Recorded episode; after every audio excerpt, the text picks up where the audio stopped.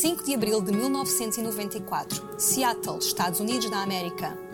Kurt Cobain morre aos 27 anos e torna-se um dos integrantes mais famosos do Clube dos 27. A morte foi declarada como suicídio.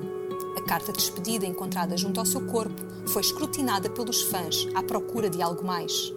Muitos procuravam indícios de que o músico fora assassinado, e há mesmo quem diga que os encontrou. Eu sou Cláudia Sérgio. Eu sou Samia Fiates. E este é o Crime sob o Holofote.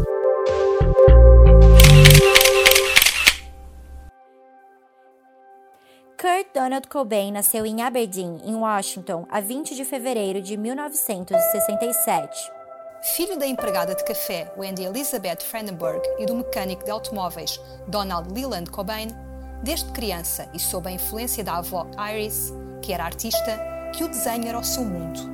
Seu quarto chegou a ser descrito como um estúdio de arte, onde não faltavam seus heróis preferidos dos filmes de animação: Aquaman, o Pato Donald, o Mickey e o Pluto.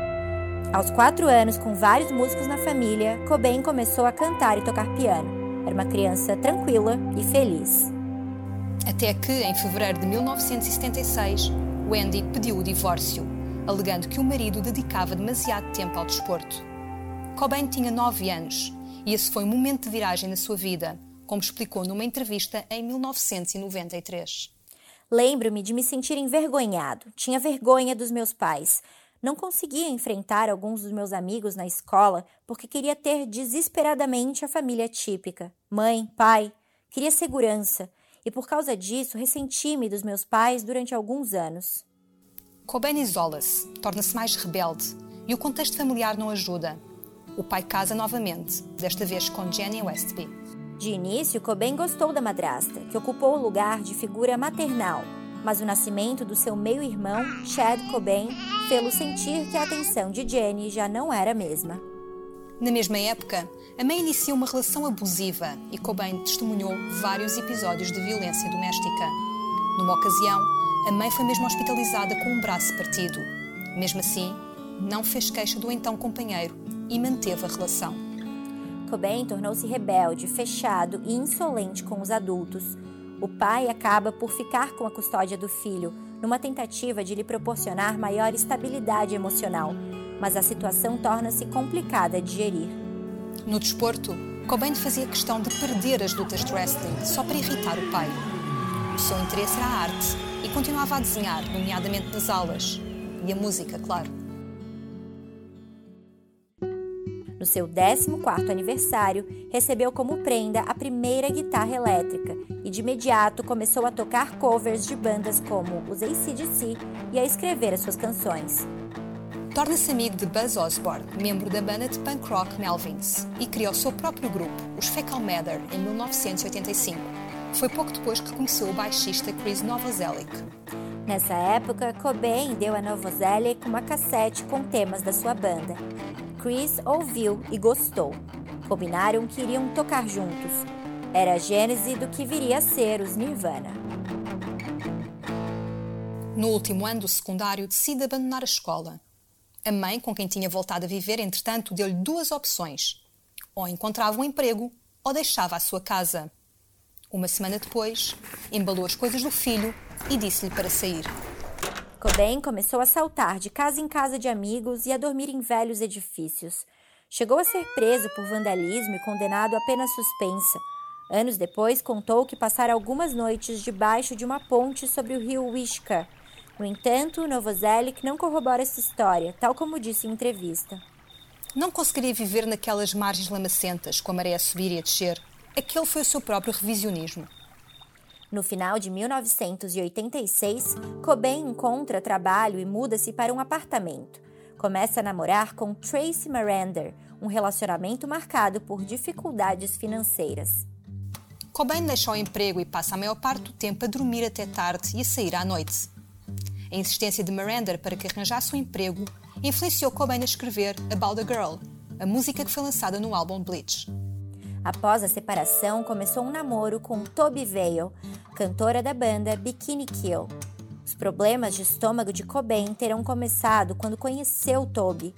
A ansiedade provocada pela paixão chegava a dar-lhe vômitos. Cobain chegou a escrever uma canção sobre como se sentia chamada Aneurysm.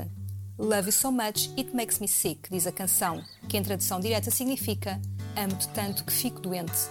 Mais uma relação que foi também palco de criatividade, tal como realçou Toby no livro Nirvana The Biography, de 2007. Cobain tocava as canções que tinha escrito, eu tocava as canções que tinha escrito e ambos as gravávamos com o gravador do meu pai. Às vezes eu cantava e tocava a bateria nas canções dele. Ele realmente estava impressionado com o fato de eu ser criativa e ligada à música. Acho que ele nunca tinha tocado antes com uma rapariga. Ele era super inspirador e divertido de se tocar com. A verdade é que a paixão não foi suficiente para esta relação durar. Cobain queria estabilidade. Toby acreditava que esse tipo de relação era sexista e contrária à posição da contracultura punk. Separaram-se mas não sem que Toby tivesse uma mão inspiradora naquele que viria a ser o primeiro grande êxito nos Nirvana. Durante umas gravações, a cantora escreveu na parede do quarto do músico com um spray a seguinte frase: Cobain smells like teen spirit. Que em português significa Cobain cheira a espírito adolescente. Teen spirit, ou espírito adolescente, era o nome do desodorizante que Toby usava. Cobain, no entanto, não sabia disso e atribuiu à frase um sentido mais profundo. Em 1987, Cobain andava desencantado. Pouco público nos concertos, dificuldades em ganhar dinheiro para pagar as contas e um caminho sinuoso até encontrarem o terceiro elemento da banda. Foi com o baterista Chad Channing que os Nirvana gravaram por fim o primeiro álbum, lançado pela Sub Pop Records em 1989. Cobain, porém, não gostava do estilo de Channing, até que encontrou Dave Grohl, com quem lançaram o segundo álbum, Nevermind. A fama chegou com o single Smells Like Teen Spirit, retirado deste álbum. Em linha com o que estavam a fazer outras bandas oriundas de Seattle, os Nirvana tocavam rock sem glamour, despojado, com letras diretas e atuações sem teatralidade. Tinha nascido um novo estilo dentro do rock alternativo, o grunge. Os Nirvana foram uma das bandas que, juntamente com os Pearl Jam ou os Alice in Chains, desconstruiu a música rock, tornando-a mais livre de artifícios, apostando no som da guitarra com alto nível de distorção, efeitos de fuzz e feedback.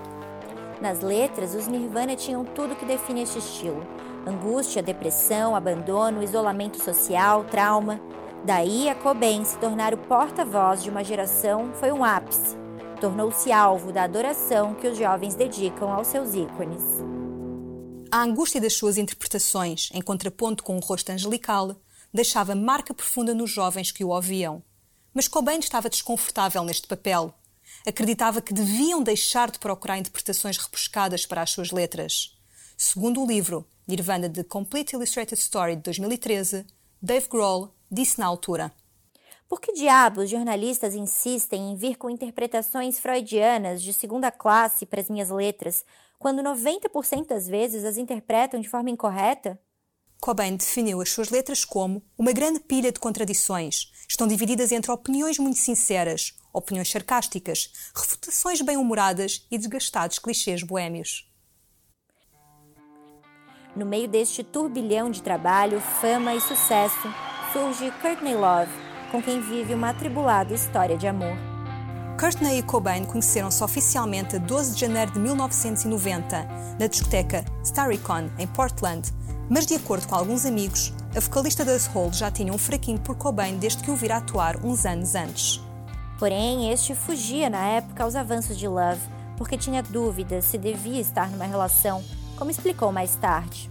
Eu estava determinada a ser um solteirão por alguns meses mas sabia que tinha imediatamente gostado da Courtney, que era uma luta muito difícil ficar longe dela. Em 1991 começaram uma relação. Em 1992, Courtney descobre que engravidou. A 24 de fevereiro de 1992, casavam-se na praia do Waikiki, no Havaí. As imagens ficaram célebres. Love usou um vestido de cetim que tinha sido da atriz Frances Farmer, enquanto Cobain estava de pijamas verde, porque disse que estava muito preguiçoso para vestir um smoking.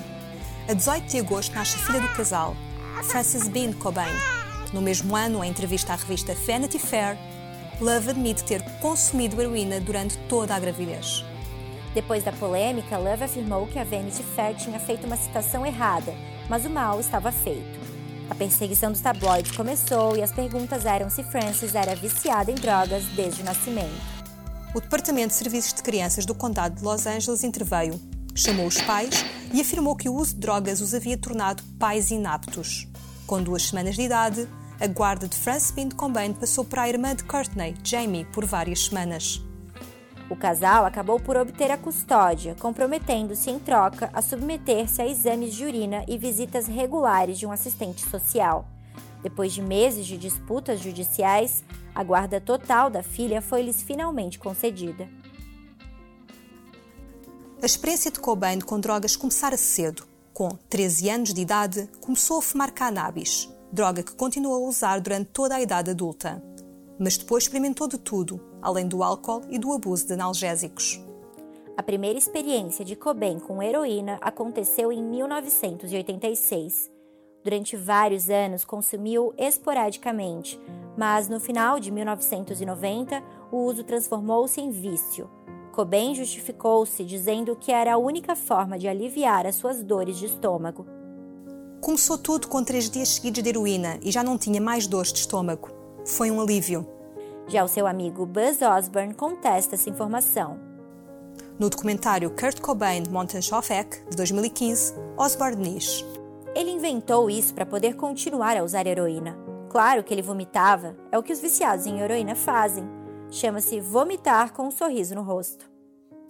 No outono de 1993, os Nirvana gravam o mítico álbum MTV Unplugged em New York e começam uma digressão pela Europa. Em Itália, Cobain tem uma overdose e entra em coma. Love leva-o de imediato para o hospital e o músico é salvo. Em março de 1994, Love chama a polícia porque Cobain tinha ingerido medicamentos, fechando-se no armário com armas. A polícia decide que o músico não apresentava risco de cometer suicídio, mas os fármacos e as armas são confiscados. Love e os amigos conseguem convencê-lo então a fazer uma nova cura de reabilitação. Porém, no início de abril, abandona a clínica sem dizer aos amigos ou à família. Ninguém o consegue encontrar Courtney decide contratar um detetive privado que fala com Cobain no dia 4 de abril. Mas o músico, em Seattle, negou-se a regressar a Los Angeles. A 8 de abril de 1994, Gary Smith, um eletricista que estava a instalar um sistema de segurança na casa do músico, encontra um corpo na estufa que havia no topo da garagem era o cadáver de Kurt Cobain. O corpo só foi identificado graças a um documento que tinha na carteira. O músico ainda tinha a pulseira de plástico em volta do braço do Centro de Reabilitação de Los Angeles. O espaço estava numa desarrumação total. Nos pés do músico, uma caixa com cartuchos de espingarda, cigarros, um isqueiro, um chapéu, óculos de sol e outros itens estavam espalhados em volta do corpo. O kit de heroína e várias seringas também estavam presentes havia lixo espalhado por todo o chão.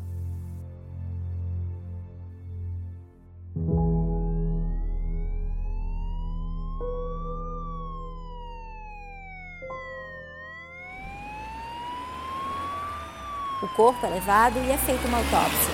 O médico legista declarou a data da morte a 5 de abril. Significava que o cadáver esteve na garagem por três dias. A causa: suicídio por um tiro de espingarda na cabeça. Cobain tinha colocado o cano da arma na boca e disparado. Mais tarde, a autópsia revelou também uma alta concentração de heroína e vestígios de Valium no corpo. O funeral de Kurt Cobain aconteceu a 10 de abril de 1994, em Seattle. Os meios de comunicação afirmam que mais de 5 mil fãs ficaram à porta do local onde decorreu a cerimónia. 200 pessoas estiveram presentes na cerimônia privada. Eram familiares e amigos de Cobain, Dave Grohl revelou recentemente que a música dos Beatles, In My Life, foi tocada durante a cerimônia. Meses depois, Courtney Love organizou em Nova York uma cerimónia budista, onde monges abençoaram as cinzas do cantor. Cobain e Love partilhavam interesse por esta religião enquanto estiveram juntos. A conclusão da polícia de que Kurt Cobain tinha cometido suicídio foi fortalecida por uma carta, encontrada presa por um vaso de flores. Palavras de despedida dirigidas a Bodá, o seu amigo de infância imaginário. A verdade é que não vos consigo enganar, a nenhum de vós. Simplesmente não é justo, nem para vocês nem para comigo. O pior crime que posso imaginar seria enganar as pessoas, sendo falso e fingido, como se me estivesse a divertir a 100%.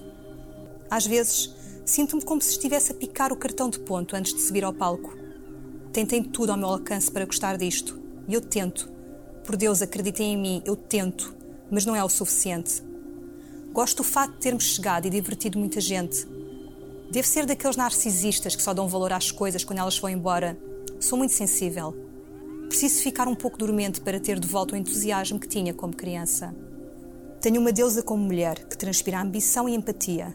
E uma filha que me lembra demasiado como eu costumava ser, cheia de amor e alegria, beijando cada pessoa que encontra, porque todos são boas e ninguém lhe fará mal nenhum. Isso apavora-me ao ponto de eu mal conseguir funcionar.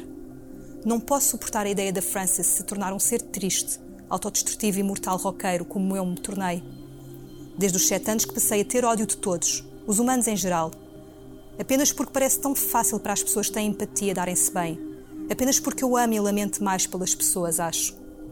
Obrigado do fundo do meu ardente e nauseado estômago as vossas cartas e a preocupação nestes últimos anos. Eu sou um bebê, errático e triste. Não tenho mais paixão. E por isso lembrem-se: é melhor queimar-nos de vez do que apagar-nos aos poucos. A carta termina com uma frase escrita com uma letra ligeiramente diferente, maior e com palavras desalinhadas. Isto será uma das bases para a teoria de que não teria sido escrita por Cobain. Frances e Courtney, eu estarei nos vossos altares. Por favor, segue em frente, Courtney, pela Frances. Pela vida dela, que será muito mais feliz sem mim. Eu amo-vos. Eu amo-vos. Apesar da conclusão oficial de que se tratava de suicídio, muitos fãs negaram-se a acreditar e começaram a surgir teorias. Apesar de a polícia ter fechado o caso como suicídio, muitos não ficaram satisfeitos ou queriam mais justificações. Tom Grant, o detetive privado contratado por Courtney Love para encontrar Cobain quando este fugiu da reabilitação, foi um dos maiores responsáveis pela teoria de que o vocalista dos Nirvana não se teria matado mas sim sido assassinado, e que Courtney Love seria a responsável. Grant dedicou grande atenção à carta de despedida. Acreditava que era realmente uma carta escrita por Cobain, em que este anunciava a sua intenção de deixar Courtney Love, a cidade de Seattle e o mundo da música. Grant afirma que as poucas linhas na parte inferior da nota, separadas do resto e escritas de forma diferente, são as únicas que implicam suicídio. Enquanto o relatório oficial sobre a morte de Cobain concluiu que Cobain escreveu a nota, Grant alega que o relatório oficial não distingue as linhas questionáveis do resto da nota. Cobain queria deixar Love e a música, não se matar, diz o detetive. Na tese de Grant estava também o facto do Love lhe ter dado indicações para cancelar o cartão de crédito do marido, a fim de descobrir onde ele estava e trazê-lo de volta para a clínica de reabilitação. No entanto, Grant afirmava não compreender a lógica de querer cancelar o cartão de crédito, porque seria mais fácil localizá-lo se ele ainda estivesse ativo. Depois da morte de Cobain, os relatórios mostraram que alguém tentou usar o seu cartão de crédito. O nome dessa pessoa nunca foi divulgado. Outro argumento que Tom Grant apresenta é que o nível de heroína no sangue de Cobain era de 1,52 mg por litro, três vezes uma dose letal, mesmo para um grande viciado em heroína. Grant argumenta que Cobain não poderia ter se injetado com tal dose e ainda ter sido capaz de puxar o gatilho da espingarda. A droga, afirma, teria sido usada para o imobilizar e poder-se sim forjar o suicídio. A tese foi descartada pelas autoridades, mas os fãs ouviram as palavras de Tom Grant. Para muitos, esta seria a verdade sobre o que aconteceu com Kurt Cobain. Durante uma entrevista dada ao programa de rádio Howard Stern em 1998, Courtney Love foi questionada sobre as teorias que persistiam de que teria sido ela a responsável pelo fim da vida de Kurt Cobain. Adoro, acho que são geniais. Declarações feitas em tom de brincadeira, já que a artista nega qualquer envolvimento no fim trágico do ex-marido. Ele era maravilhoso, Howard. Era um homem realmente bom. As teorias não passaram disso mesmo. Teorias. Ou talvez formas de os fãs alimentarem o mito um pouco mais. Cobain juntou-se ao Clube dos 27, daqueles que viveram depressa e morreram jovens. Em vida, disse: Eu nunca quis cantar. Queria apenas tocar guitarra, esconder-me no fundo e apenas tocar.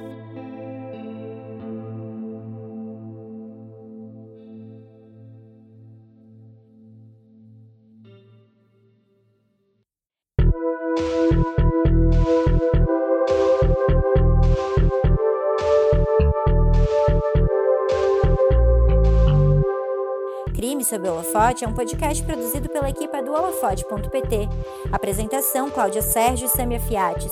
Escrito por Sofia Martino. Captação de som Jorge Verdasca. Edição Jorge Verdasca e Samia Fiates.